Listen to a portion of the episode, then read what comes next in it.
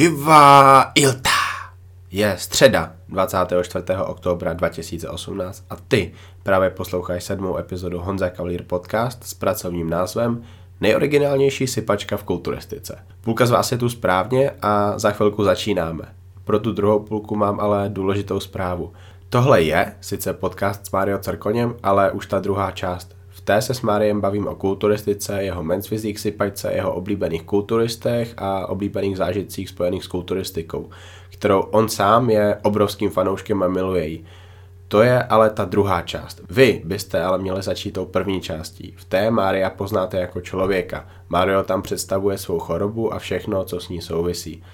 Abyste mohli správně chápat Máriovi odpovědi v mém podcastu, tak byste měli začít právě tady tou první částí. Kde tuhle první část najdete? Na The Buca Talks podcastu. The Buca Talks.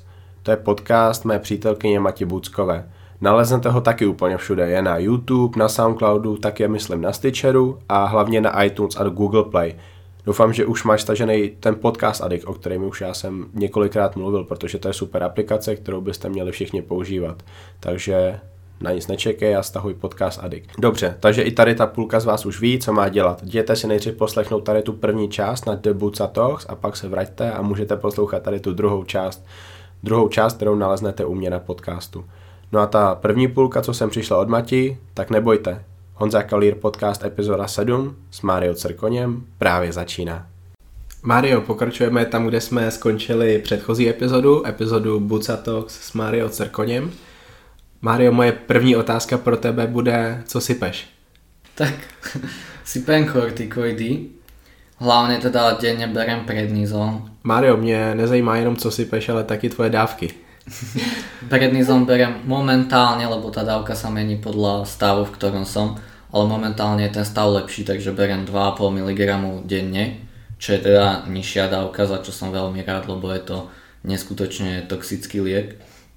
Potom berem metotrexat, injekčné pero, jedno pero 15 mg raz za týždeň. Potom berem kyselinu listovú na zablokovanie vedľajš, no teda väčšiny vedľajších účinkov, aj tak tie vedľajšie účinky sa tam dostavia. Napríklad z toho metotrexatu sú fakt také vedľajšie účinky ako že depresia až ku samovražde, čo teda tá kyselina listová čiastočne blokuje. Teda aspoň chvála Bohu, že to berem a potom berem, musím brať vlastne Ibalgin, mal by som ho brať obdeň, ale snažím sa ho brať iba dva razy do týždňa, lebo Ibalgin, mnohí ľudia to nevedia, je strašný pre srdce, akože fakt neskutočný.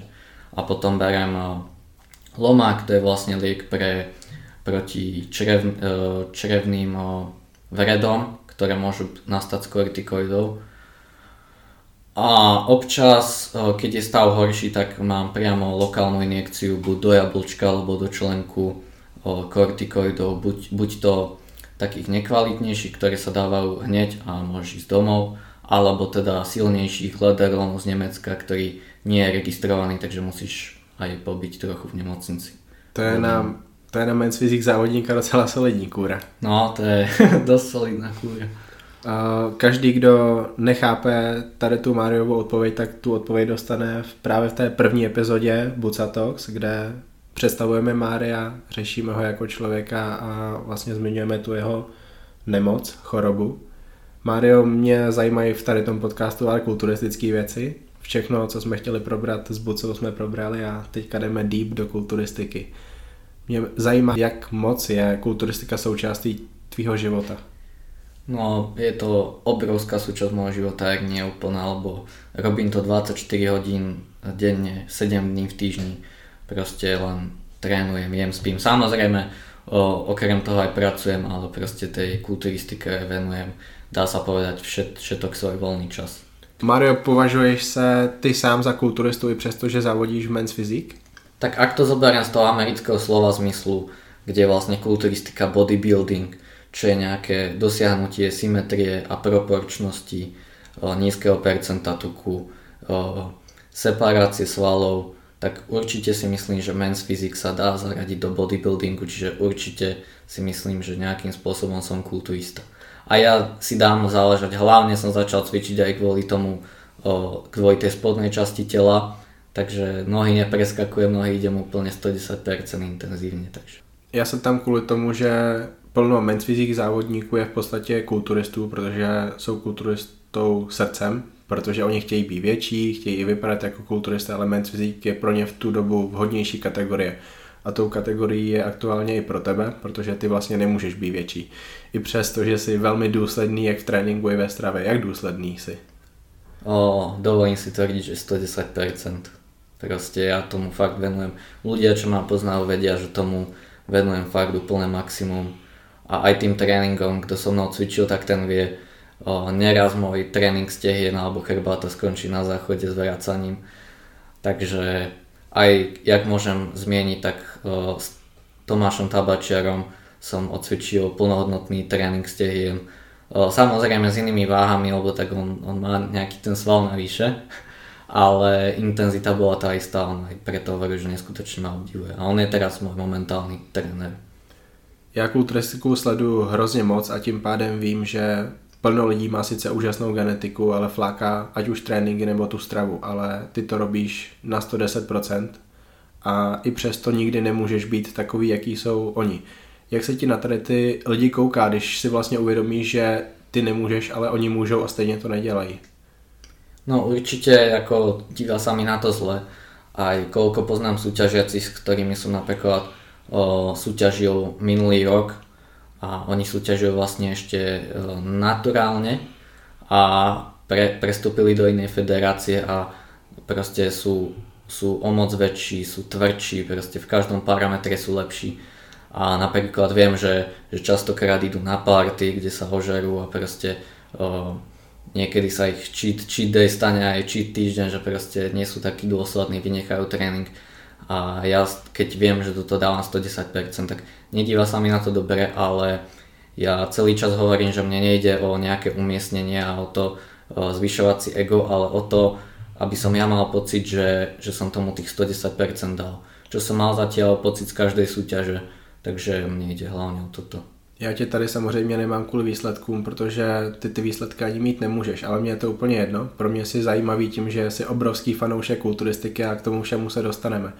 Ale já si právě myslím, že ti fanoušci kulturistiky jsou často zajímavější než samotní kulturisté, protože oni tu kulturistiku milují, zajímají se oni často na 100%, často víc jak ti kulturisté a na to já všechno se tě budu ptát. Takže moje první otázka je, jaká je tvoje další soutěž?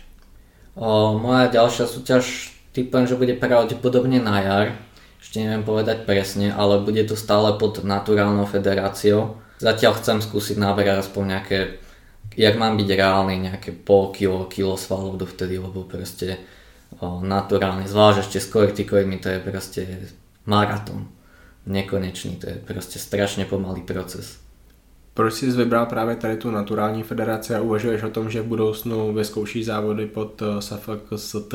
Ja by som, keby mal súťažiť v nejakej inej federácii, tak pravdepodobne by som šiel už pod NPC, lebo mne sa tam hlavne páči v tých fyzikoch konkrétne ten posing, že proste pozujú tam voľne, vyzerá to krajšie, nemusia mať ruku tam, ruku na boku, presne kde je stanovená, lebo tam konkrétne ich za ten posing strašne kritizujú a v NPC je to také voľnejšie, takže súťažil by som tam. A môj hlavný teda brzdiaci faktor je z dôvodu proste užívania tých podporných látok, ktoré o, mne s tými kortikoidmi a momentálnym zdravotným stavom nejdu až tak dohromady, takže to je môj brzdiaci limit, prečo súťažím v naturálnej federácii. Ty máš nastudováno nějaké studie, informace o tom, že ta kombinace anabolických steroidů, růstového hormonu, peptidů a dalších látek v kombinaci s těmi glukokortikoidy je pro tělo ještě větší extrém a tím pádem nezdravá? Áno, áno, určite už len z toho dôvodu, že tí kortikoidy sú dokonca toxickejšie ako anabolické steroidy alebo androgénne, ale za samozrejme tam sa idú nižšie dávky, proste tých anabolických androgénnych hormónov sa idú o mnoho vyššie dávky, ale keď proste človek bere tieto dve toxické veci, tak je to ešte len horšie. A ďalšia vec je, že veľa derivátov, nehovorím, že priamo testosterón, ale veľa jeho derivátov práve potlačuje kortizol a tí glukokortikoidy práve sú deriváty kortizol. A mám aj naštudované nejaké štúdie, že, že zhoršilo to ten zdravotný stav, že jedne konkrétne čistý testosterón nejak neovplyvne ten zdravotný stav. A momentálne ešte nejaké nové výskumy sú s tými sarmami, selektívne androgénne receptorové modulátory, ktoré teda majú na papieroch pôsobiť iba vo svalovej bunke a nie, uh, nie po celom tele ako anabolické hormóny. Aj keď samozrejme nie je to 100%, proste vždy tam, vždy tam ten uh, dopad mimo tí androgénne svalové bunky je, ale je to oveľa mnohonásobne menšie ako u anabolických androgénnych steroidov. My obavíme, že v podstatě skoro každý, kdo závodí a je na nějaké úrovni, tak bere steroidy, bere další látky, ale tak je to úplně ve všech sportech. Ta, já na tady tom podcastu vůbec nebudu říkat, že to tak není, protože nemám důvod. Ty máš podle mě mnohem větší důvod v úvozovkách něco brát, než plno dalších závodníků, kteří i přesto, že něco berou, tak dosahují mizerné výsledky nebo ten hlavní důvod vůbec je to neživý a akorát je ty steroidy a to, co to stojí, dostávají třeba i do dluhů a trpí tím jejich rodina nebo další části jejich života. Pokud bys ty měl nějakým způsobem nasypat, tak jak by ta kůra vypadala a proč právě takhle? Ja keby chcem nasypať, tak môj hlavný dôvod nie je až tak budovanie svalovej hmoty, ale môj hlavný dôvod je spevnenie tej kostry tela. Lebo ja konkrétne z tých kortikoid, ak som spomenul v prvej časti, mám problém, že v ľavej stiernej kosti mám napríklad mini dierky a nábeh na osteoporózu a práve androgénne anabolické steroidy majú ten efekt, že mineralizujú kosti, proste ich zosilňujú. A na toto má hlavne ešte efekt rastový hormón, ktorý teda konkrétne aj v Amerike na liečenie kortikoidmi používajú pri liečbe rastový hormón ale bohužiaľ tuto u nás v Európe sa to takto nerobí a tu je ten rastový hormón na predpis jedine, ak má človek problémy nejaké s výškou, s rastom. Ale čo si myslím, že je teda veľká chyba, lebo fakt keď si zoberieš, že ja mám 20 rokov a už proste tie kosti sú v takom stave ako sú, dokonca sú o nejakých pár percent užšie ako boli keď som mal nejakých 10 rokov, čo teda by mi mali naraz, tak oni ešte sa zúžili. Takže myslím si, že ako nie je to sranda a ten rastový hormón by mal byť v nejakých rozumných dávkach nastavený pri liečbe.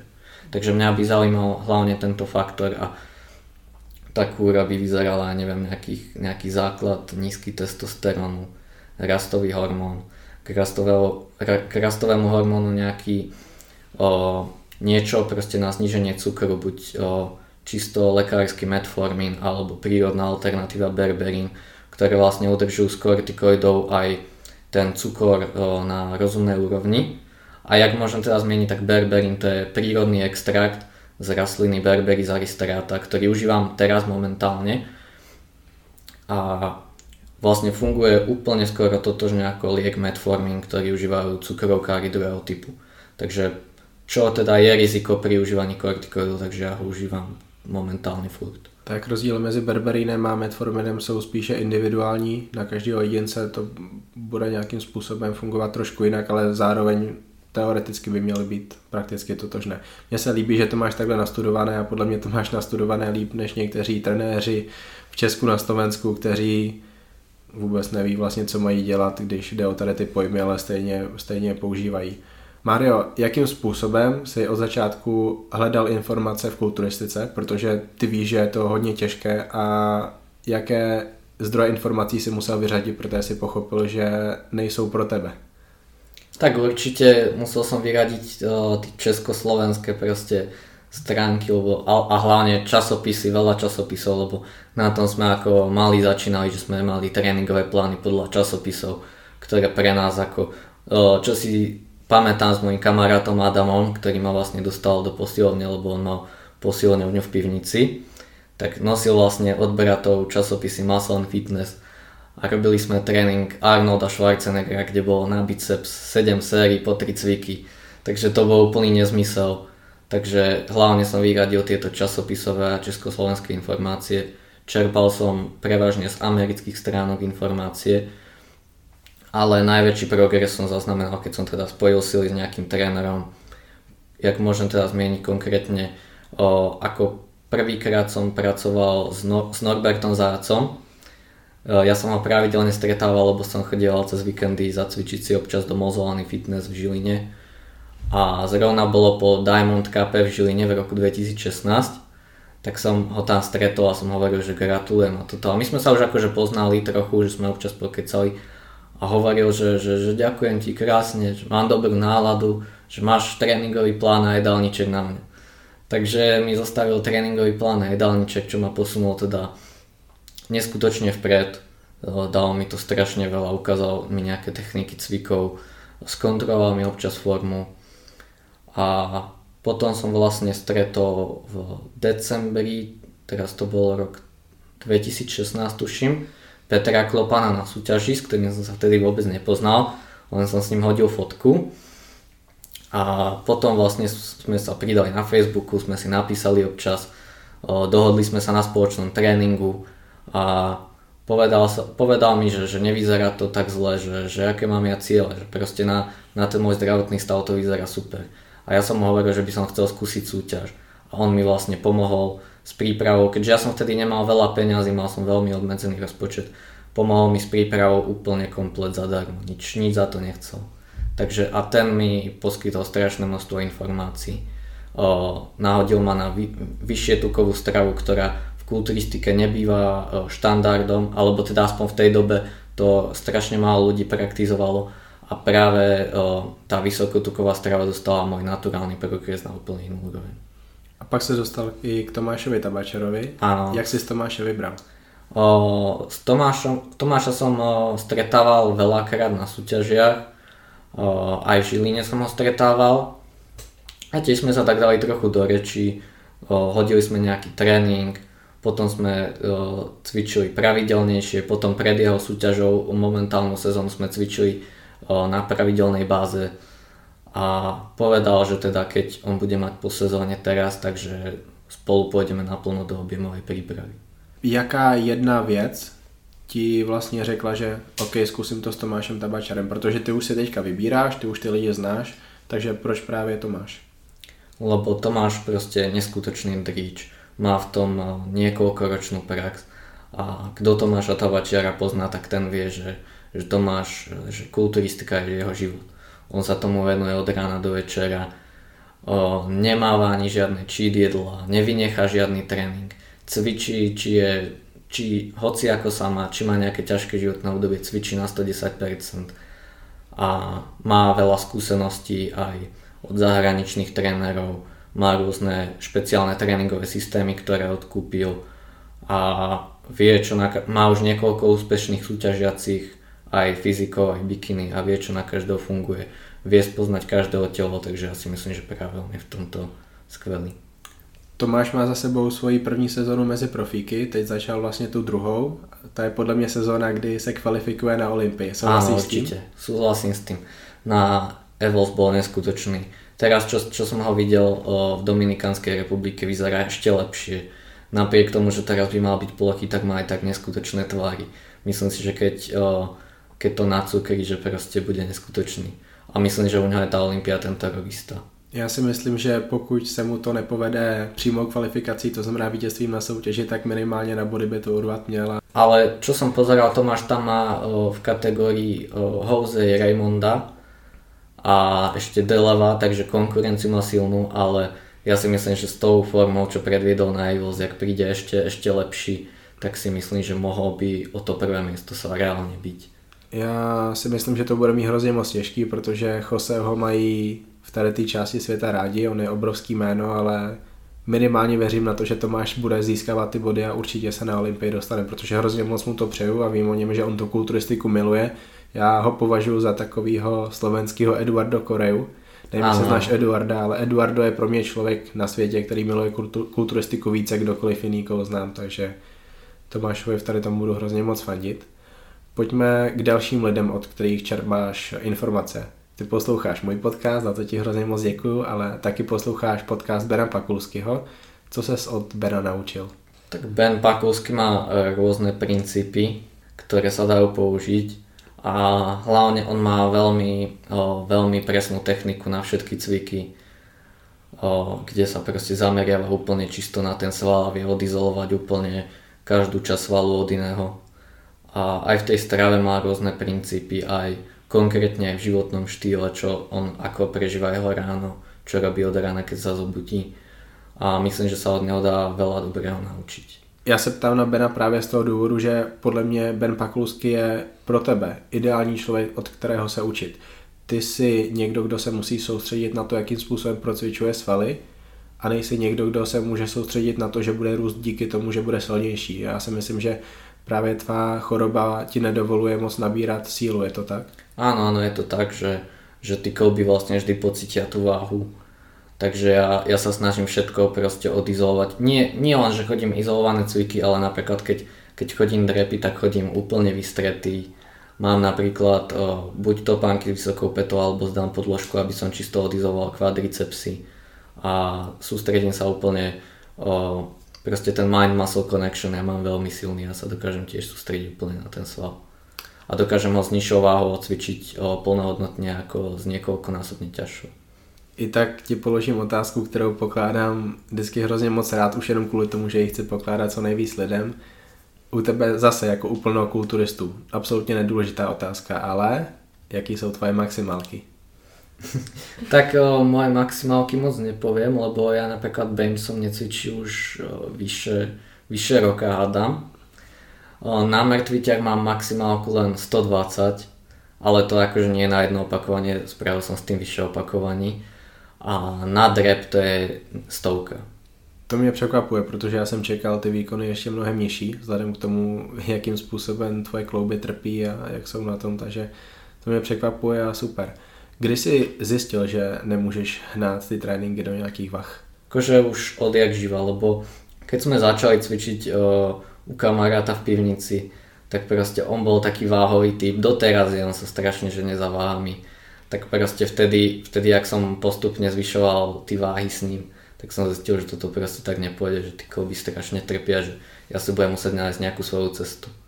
Čo teda aj škoda, lebo ako odjak živa sme spolu cvičili a potom sme sa vlastne museli rozdeliť, že bolo to také, také divné, no. Jak tvoje tělo regeneruje po tréninku? Co všechno tě bolí? O, akože väčšinou, keď to tak odizolujem, tak o, nebolia ma priamo tí kolby tých svalov, ale napríklad keď cvičím hrudník alebo ramena, tak ma potom bolí zápestie, lebo tam som zvykol, alebo prsty, lebo hlavne na palcoch, na rukách som mával artritídu, takže skôr ma bolia tí prsty, zápestia, možno niekedy lakeť, ale kolena samozrejme, tí ma bolia furt, či už cvičím, či nie. Dokonca keď cvičím ma bolia aj menej, lebo aspoň o, je zapálený ten sval namiesto toho klubu. Ale akože nie, že by ma priamo boli tí kloby pri tých cvičených partiách, skôr ako ty palce a členok a toto. Mhm. Jakou partii si užíváš trénovat vůbec nejvíc a proč? Asi najviac si užívam nohy, lebo je to ťažké a ja proste, ja to mám rád. Proste milujem, keď je to ťažké, keď tam je neskutočne veľa bolesti. A tie nohy sú hlavne také, že, že proste aj keď to už je maximálne prekrvené, ešte tých pár opakovaní sa tam dá dať, a milujem to proste to pálenie a to hlavne ten pocit po tréningu, jak by povedal Tom Platz, you cannot leave the gym a loser, tak presne ten pocit mám, keď idem z fitka, že, že proste som neodišiel ako loser, že som tomu dal všetko, čo šlo a to ja milujem tento pocit. Jsem rád, že zmiňuješ toho Toma, protože mě by, my už jsme to trošku nakousli u Buci v podcastu a mě by zajímalo, jak vlastně to vaše setkání vypadalo, co si z něj pamatuješ všechno. Bol, bol to super zážitok, on mal vlastne v Činkárni Čambal seminár a ja som čakal zrovna na Peťka Klopana, s ktorým som mal ísť, e, ktorý mal pre mňa prísť autom, ale on je veľmi e, taký meškajúci človek, tak som tam sedel pri kávičke tam vpredu. A zrazu Tom Plat šiel okolo, tak hovorí, že hej, I saw you at the seminar, I saw fire in your eyes, you look like great man, tell me your story. A sme sa len začali baviť, povedal som mu môj príbeh. A on povedal, že som neskutočne silný človek, že v Amerike ľudia, čo majú toto ochorenie, že nedokážu toto robiť, súťažiť. Ešte konkrétne chcel, aby som ukázal nejaké fotky, ukázal som mu fotky, akú som mal formu, hovoril, že som bol na prach, že proste to, to je neskutočné. A že, že podľa mňa tá moja choroba je poslanie, aby som to šíril ďalej ľuďom, ako to liečiť, aký mať k tomu, o, ako, ako mať hlavu nastavenú na to, a si myslí, že to je moje posolstvo, tak to mi on povedal, to je neskutočne, ani sa mi nechcel veriť, že mi také čo povedal, taká neskutočná osobnosť, je Tom Plac. Změnilo tě tady to setkání nějak? Určite, určite. určite ma to strašne zmenilo. Dá se říct, že je to pro tebe ten zatím nejlepší zážitek spojený s kulturistikou? O, dá sa povedať, že hej, ako ešte som kecal aj s, napríklad s Philom Hitom na Mozovaný Pro Classic aj s veľa osobnosťami, ale akože hej, ten Tom Platz asi to je najväčší zážitok. To je další věc, která vlastně úplně off topic, ale ty umíš anglicky a dovoluje ti to bavit se s těmi lidmi a já hrozně moc často slyším, že ty lidi neumí anglicky a oni vlastně přichází o ty příležitosti si s někým popovídat, protože oni nemůžou, když neumí anglicky. Určite je to, je to neskutočné ochudobnenie, keď si nevie anglicky. Myslím, že konkrétne, hlavne v tomto fitnesse, proste je to strašné ochudobnenie. Aj od mnoho informácií a proste tá angličtina je dneska fakt potreba. Tak já jsem taky hrozně brzo, stejně jako ty, zjistil, že na českých stránkách se nic nového nedovím. Hned jsem šel na ty americký Muscular Development, RX Muscle Flex, když Flex eh, vůbec kvalitní stránka na informace není, T-Nation, Testosterone Nation. A tam jsem čerpal informace a hlavně jsem získal kontakty vlastně na úplně každého. Neznám se, vlastně už teďka můžu říct, že se znám s Kym Greenem, protože jsem s ním pracoval v Anglii, ale získal jsem kontakty na skoro každého a díky tomu jsem takhle mohl čerpat ty informace a kdybych anglicky neuměl nebo kdybych nezjistil, že mám jít do Ameriky pro ty informace, tak hrozně moc přijdu. A vlastně ani bych s tebou asi teďka nedělal tady ten podcast, protože bych tu kulturistiku tolik nemiloval. Jasné. Pojďme k tomu, koho ty sleduješ na té nejenom československé, ale světové scéně. Kdo tebe aktuálně nejvíc zajímá jako fanouška kulturistiky? Tak dá sa povedať, že ja sledujem každého v podstate, lebo dneska keď sú tí sociálne médiá ako Instagram, tak fakt vieš o každom strašne, proste máš tie informácie hneď. Aj teraz, ak sú tí príbehy, tak proste vieš, kde čo, ako, kto ako skončil. Ale najviac teraz ma zaujíma ten Tomáš Tabačiar, lebo ten je neskutočný drič a fakt by si zaslúžil tú Olympiu aj nejaké víťazstvo, lebo proste to viem, že ten človek tomu dáva najvyššie a sledujem aj, aj tých fyzikov hlavne zahraničných, ako vyzerajú. A nesledujem, sledujem v podstate dá sa povedať všetko okrem Women's Physique a v Elite Pro Body Fitness a potom je tam vlastne ešte tá figúra. Bikiny sledujem, ale tie ostatné ženské kategórie nie, lebo moc ma to neberie. A myslím si, že veľa ľudí to akože moc nesleduje. Ani ženská kulturistika tě nebere? To, to ma vôbec nebere. Ne, nepředstavuje si, že by tě nějaká takhle svalnatá ženská zmáčkla mezi své stehna? Určite nie. Mě hrozně moc zaujalo, že asi jednu dobu, nevím jak teď si hodně sledoval Filipa Grznára. Pro mě je Filip Grznár člověkem, o kterém jsem pochopil, že nikdy ho nebudu sledovat, vůbec mě nezajímá. Je přesným příkladem toho, co já nechci, aby bylo vidět v kulturistice, ale proč tebe zaujal a jak si na tom v současnosti? No vlastne ono sa to začalo tak, že jak sme cvičili toho kamaráta v pivnici, tak vtedy on prišiel zrovna na scénu, už sme mali, neviem, 15-16 rokov asi. To bola tá éra vole mrdat. Hej, to bola presne éra vole mrdat a presne sme sa, sme sa dívali, vieš, jak tam, jak tam voje pičo, vole, kundo, vieš, a tak nás to zaujímalo. Ale akože nebolo to také, že by sme, vieš, o tom vraveli, ale proste sme to pozerali na YouTube. A zrazu on ohlásil seminár v Žiline, som ja o tom ani nevedel. Spolužiak len v škole hovorí, že Majo, Majo, Filip Grzner bude v Žiline, nepôjdeme. Tak sme šli a ja som prišiel na to, že on osobne vlastne úplne v pohode človek. Že teda on to robí asi hlavne pre tú sledovanosť, že on s ním sa dá normálne baviť a vôbec ani na fyzikov nemá reálne také názory, že mens buzík a toto. Ale akože nejak som ho nesledoval, iba som, e, keď som mal tých 15-16 kúkol nejaké video, ale teraz poslednú dobu som ho ani... Stretol som ho na Evils, to sme chvíľu pokecali, ale videa od neho som nevidel žiadne poslednú dobu. Neviem, či on vôbec, on teraz natáča videá s kulturistikou. Viem, že mal nejaké bitkové obdobie, že natáčal fighty, ale netuším vôbec, čo teraz já taky netuším, ani nechci vědět. Ale zmiňoval si Evlos, to je moje další otázka. Ty jsi na Evlos byl, já jsem na Evlos nebyl. Lidi mě prosili o to, abych udělal nějakou review k Evlos, ale já jsem to nepovažoval za důležité, protože podle mě to bylo nejhorší Evlos vůbec. Bylo to hrozné, pokud jde o amatérskou účast a mezi profíky tam vlastně byly z těchto borců jenom tři jména. Jak ty si vnímal letošní Evlos, jak moc si to užil? Akože tá atmosféra bola super na tom expu, hlavne som videl aj o, veľa typkov, čo poznám, čo sme spolu pokecali z československej scény. O, mám nejaké tie fotky s Nathanom Deášom, s Rolim Winklerom a hlavne s Dorianom Jejcom a Kevinom Leveronom. To, proste vždy som chcel mať fotku s Kevinom Leveronom a Dorianom. Ale jak ty hovoríš, tá súťaž bola taká iná ako minulé roky. V tých profikoch Open bolo ich veľa, veľa takých zaliatých, proste brucho nevedeli držať, mali ho proste vypuknuté von.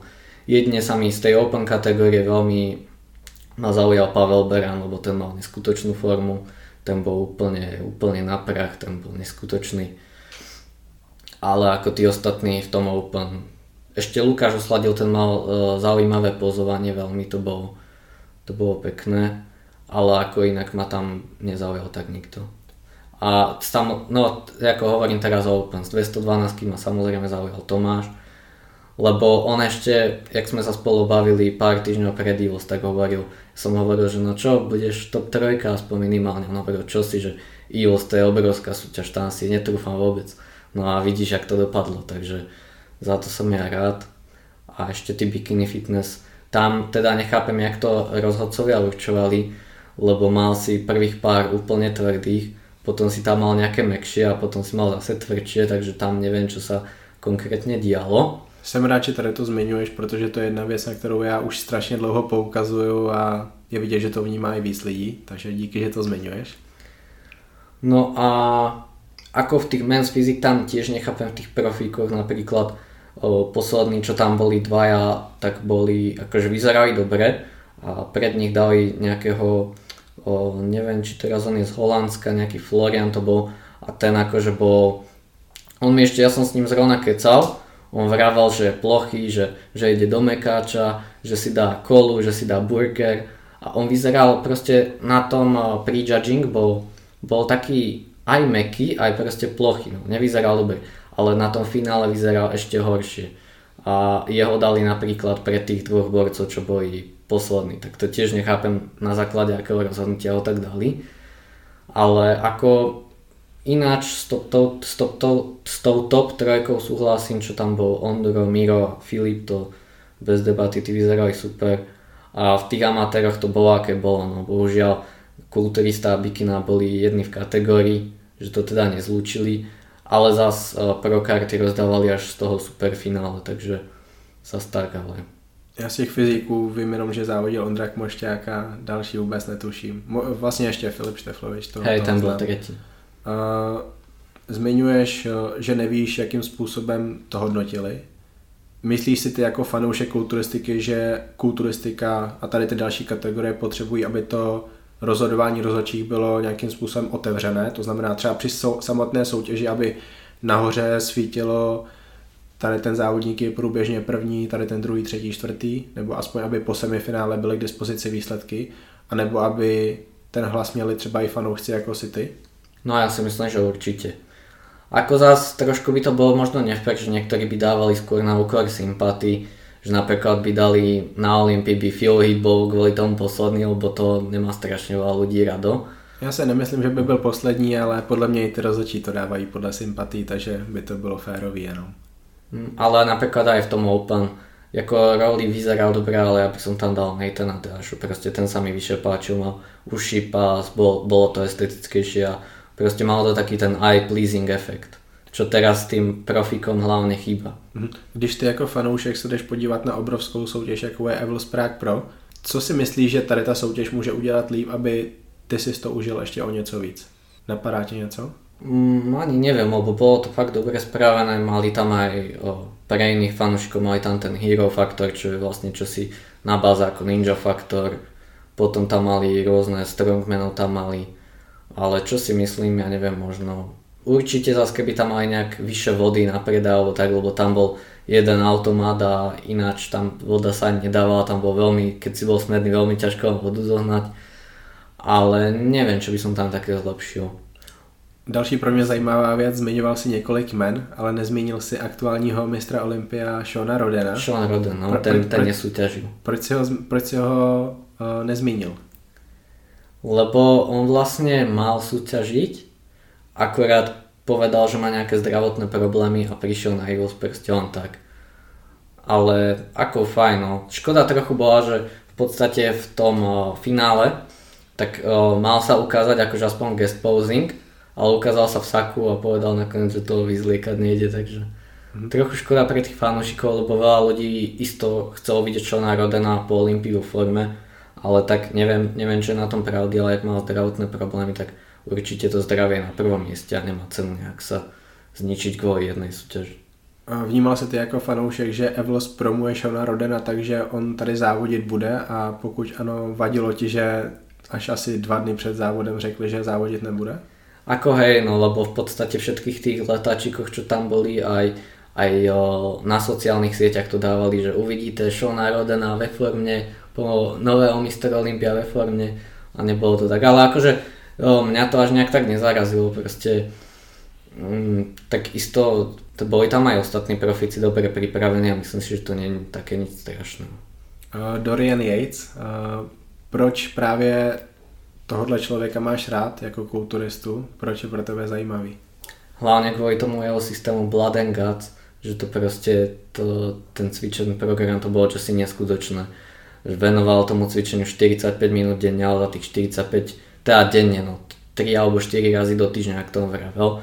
A za tých 45 minút, mne sa páči hlavne ten jeho mindset, že, že nešiel do fitka tuto pokecať, tuto si pomiešať proteín a pokecať s niekým, ale že tých 45 minút, čo tam strávil, to bolo proste celých 45 minút plno intenzívnych. Zase ptám se z toho důvodu, že tobě je 20 let. Dorian naposledy vyhrál Olympii, myslím, v roce 97, to znamená, ano, ty tak. jsi ještě na světě nebyl. Takže zase líbí se mi na tobě, že jsi takový fanoušek kulturistiky, že sleduješ nejenom něco, co je pro tebe aktuální, ale je vlastně ještě z doby, kdy ty se nebyl na světě. Tak určite, ja si myslím, že aj veľa ľudí zaujíma ešte táto old school, lebo keď si porovnáš, tak tá kulturistika ani nie, že sa posunula, ona šla tak dole vodou, lebo za tej éry Doriana Jeca boli ešte kamery a foťaky na úplne iné úrovni a predsa z tých fotiek a z tých kamier vidíš, že mal lepšiu pripravenosť jak dnešní pretekári a veľkosť mal kvázi tú istú pri zachovaní toho ešte nejakého brucha e, plochého. Vadí tobě jako fanouškové kulturistiky, kam ta kulturistika dospěla, pokud jde o tu ztrátu detailů, kterou měli ty kulturisté 20 let zpátky, anebo to břicho a je břicho největším problémem, jaký ty vnímáš v současné kulturistice? O, tak určite, lebo v tej, o, proste v tej Golden Era, tak tam tam vedeli, proste venovali strašne veľa tomu pozingu hlavne, vedeli to brucho držať, ale teraz tí pretekári na ten posing úplne kašľú, vôbec tomu nevenujú ani chvíľu, len trošku zapozujú po tréningu a nevedia držať to brucho. Ale hlavne aj ten conditioning, tá pripravenosť, to proste niekoľko rokov dozadu bolo mnoho lepšie. Teraz podľa mňa zbytočne tam spú moc tých sacharidov, moc inzulínu v závere, zbytočne zničia si tým pripravenosť za to, že prídu o pár kilo ťažší, tak to si myslím, že nemá žiadny nejaký efekt. Jedne je to strácená estetika. Kdo je kulturista, který se ti v současné kulturistice líbí za všech nejvíc? Páčil sa mi ten Sean Roden, Nathan Diasha vyzerá fajn, esteticky, pokiaľ to teda mu dobre vyjde. Akože ja som aj veľký fanúšik Phila Hita, ale títo posledné dva roky to ma moc nepresvedčil o tom s tým bruchom. Neviem, čo je teda pravdy na tom s, tý, uh, s tou jeho operáciou, lebo on vravil, že chvíľu pred Olympiou sa mu zničili, uh, tí, sa mu nejak roztrhli tí rezy alebo štychy. Já si myslím, že on to zmiňoval v souvislosti s tím, že až chvíle před Olympií zjistil, že to bude problém na prknech, že když měl na sobě toho tuku víc, tak to jako problém nevypadalo, že si myslel, že to bude v pohodě, ale měsíc, tři, dva týdny před Olympií už to dobré nebylo a jemu to vlastně snížilo sebevědomí ty stehy už tam neměl mít dávno, protože operaci měl, no vlastně už to je taky pěkná chvilka. A teď by měl mít znova operaci, ta operace by měla být hodně vážná, bude to asi na 6 hodin. A v souvislosti s tím dokonce zmiňuje, že příští rok asi závodit nebude, protože to nedokáže představit. Takže můj názor je ten, že on už nikde závodit nebude, ale pokud by teda závodil, tak asi nejdřív 2020. Ale akože keby prišiel ten Feel Hit 2011 verzia, tak určite by som ako ostal fanúšik Phila Hita neskutočný. Lebo proste ten jeho 3D vzhľad svalu, to je čosi neskutočné. No. Škoda len toho brucha. No. Kdo je nejlepší kulturista, jaký kdy vystoupil na soutěžní prkna? A neptám se tím, co dokázal, ale myslím tu jednu formu, jakou ukázal na prknech. Jaký rok, jaká soutěž? Andreas Muncer, ten mal neskutečnú formu. Nemyslím pouze formu, ale vlastně celkově toho kulturistu. Fúha. Ja by som aj toho Doriana povedal. Mm-hmm. Ten, nie ten rok 97, ale pár rokov predtým, nejaký rok 95. Já vlastně tím, že se tě na tady to ptám, tak z toho pak vím, co ty jako kulturist, co ty jako fanoušek kulturistiky máš rád a co se ti líbí, takže Dorian je vlastně taková... Alebo Kevin Leveran ještě. Tak, to je taková odpověď, která tě dobře charakterizuje. Mario, to byla taková první bleskovka, teď pro tebe mám další bleskovky, to znamená položím ti otázku a ty odpovíš na to první, co tě napadne, anebo prostě nějak bleskově, klidně jednou větou, to je mi jedno. Takže první otázka, s kým by si chtěl jednou zatrénovat? Čech, Američan, je to úplně jedno. Spíš mi řekni toho Američana, pokud by... Dorian Yates. S kým by si chtěl jednou zajít na večeři ve světě kulturistiky? A pokecat. Dave Palumbo. Ale, zajímavé. To Daveovi mimochodem napíšu, uvidíme, co, co na to odpoví. Co by pro tebe znamenalo podívat se jednou na Olympii? Mm, akože nebol by to pre mňa svet, že, že, že neviem čo, ale akože bol, bolo by to fajn. Nejlepší zážitek spojený s kulturistikou, toho už jsme se dotkli, ale Hej, napadá tě Ten ještě... Tom Plaza. Mhm. Nejhezčí bikina, jakou jsi kdy viděl a já ještě tady tu otázku spojím s Buci podcastem bikina, od které by si nechal mazat tajský krém. Ja neviem, ako ich je strašne veľa, to nemôžeš vybrať len jednu. jednu.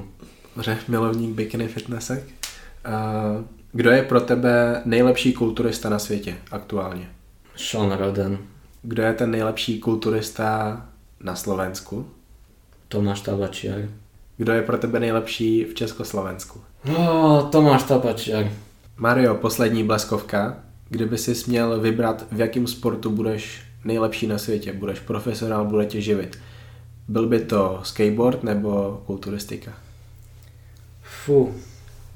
Asi kvôli uh, tomu, čo tá kulturistika na profesionálnej úrovni bere zo zdravia, tak asi skôr ten skateboarding.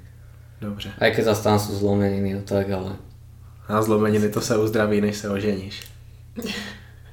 tak jo, já s Bulcou ti moc děkujeme za to, že jsi přišel k nám do studia. Eh, Mrzí nás, že se nám tady odlepuje tapeta. Pokud eh, se nám ozve nějaký sponzor s tapetama, tak budeme jenom rádi. Bože, pozdravujeme. Takže děkujeme moc a děkujeme za tvůj čas, za tvoji energii, za tvoji vášeň pro kulturistiku a pro život celkově. Ďakujeme Mário a Ďakujeme. verím, že sa vidíme čoskoro osobne zase pri nejakej príjemnej príležitosti. OK, OK, tak teď ještě ten závěr. Ten je pro mě snad ještě o něco těžší než ty úvody, který mě vážně nebaví. Co říct k té dnešní epizodě? Zas něco jiného, co? Šádek, Obořil, Štiglic a teď Mário, to byly rozhovory. Pak jsem pro vás připravil preview, kde jsem měl jako hosty Igora Kopčeka a Mariana Čambala. Potom tady byla i moje review Olympie a minulý týden otázky a odpovědi Q&A. Odlišné formáty. Mě by zajímalo, co z toho vás nejvíc baví a co vás třeba vůbec nebaví. Give me your feedback, let me know, jak by řekla Buca. Já potřebuji vědět, co vás baví a zajímá. Jen tak vám můžu nabídnout to nejlepší. Jasně, nevzdám se toho, že to budu dělat podle sebe, ale kdo mě zná, čte a sleduje moje články a rozhovory posledních 6 let, tak ví, že I do it my way. A možná tenhle způsob taky hodně z vás ocení a oceňuje. Tenhle podcast, Honza Kaolír podcast, je pro vás, ale taky často o vás, jak jste vlastně zjistili teďka díky tomu rozhovoru s Máriem. Mario je totiž jedním z vás. Já nevidím důvod, proč bych v tomhle podcastu nemohl mít třeba i právě tebe. Jo, tebe, o tobě mluvím. Pokud ty máš nějaké zajímavé zážitky ze světa kulturistiky, máš kontakty na někoho zajímavého, máš něco, co můžeš lidem povědět, tak v tomhle podcastu přece můžu mít úplně v pohodě tebe. To bude zajímat i ty ostatní. Mně osobně je jedno, že nejsi celebrita. To, že to bude sledovat třeba pětina lidí, co si poslechla šátka, I don't give a fuck. O to mi nejde a jde mi o to, aby tenhle podcast měl svoji kvalitu a to, o čem my se tu bavíme, bylo prostě zajímavý. A musí to být zajímavý pro mě. A pak doufám, že to bude zajímavý i pro ty ostatní. No a třeba právě ty mi povíš, od koho by se nechal namazat tělo tajským krémem, protože Maria mi na tady to nedokázal odpovědět. Dobře, to už je dost dlouhý závěr a budu končit, takže příští středu I'm back. A spolu se mnou tady bude hodně zajímavý člověk z Prahy. Nebudu ještě prozrazovat, kdo to bude. Abys do té doby vydržel, tak můžeš zkusit naposlouchat nějaké další epizody u Buci na podcastu. Pokud tě tenhle podcast chytne, tak budu jenom rád. Teď už ale vypněte mě prosím, ať nebolí vás ušeska. No a do té doby, do příště,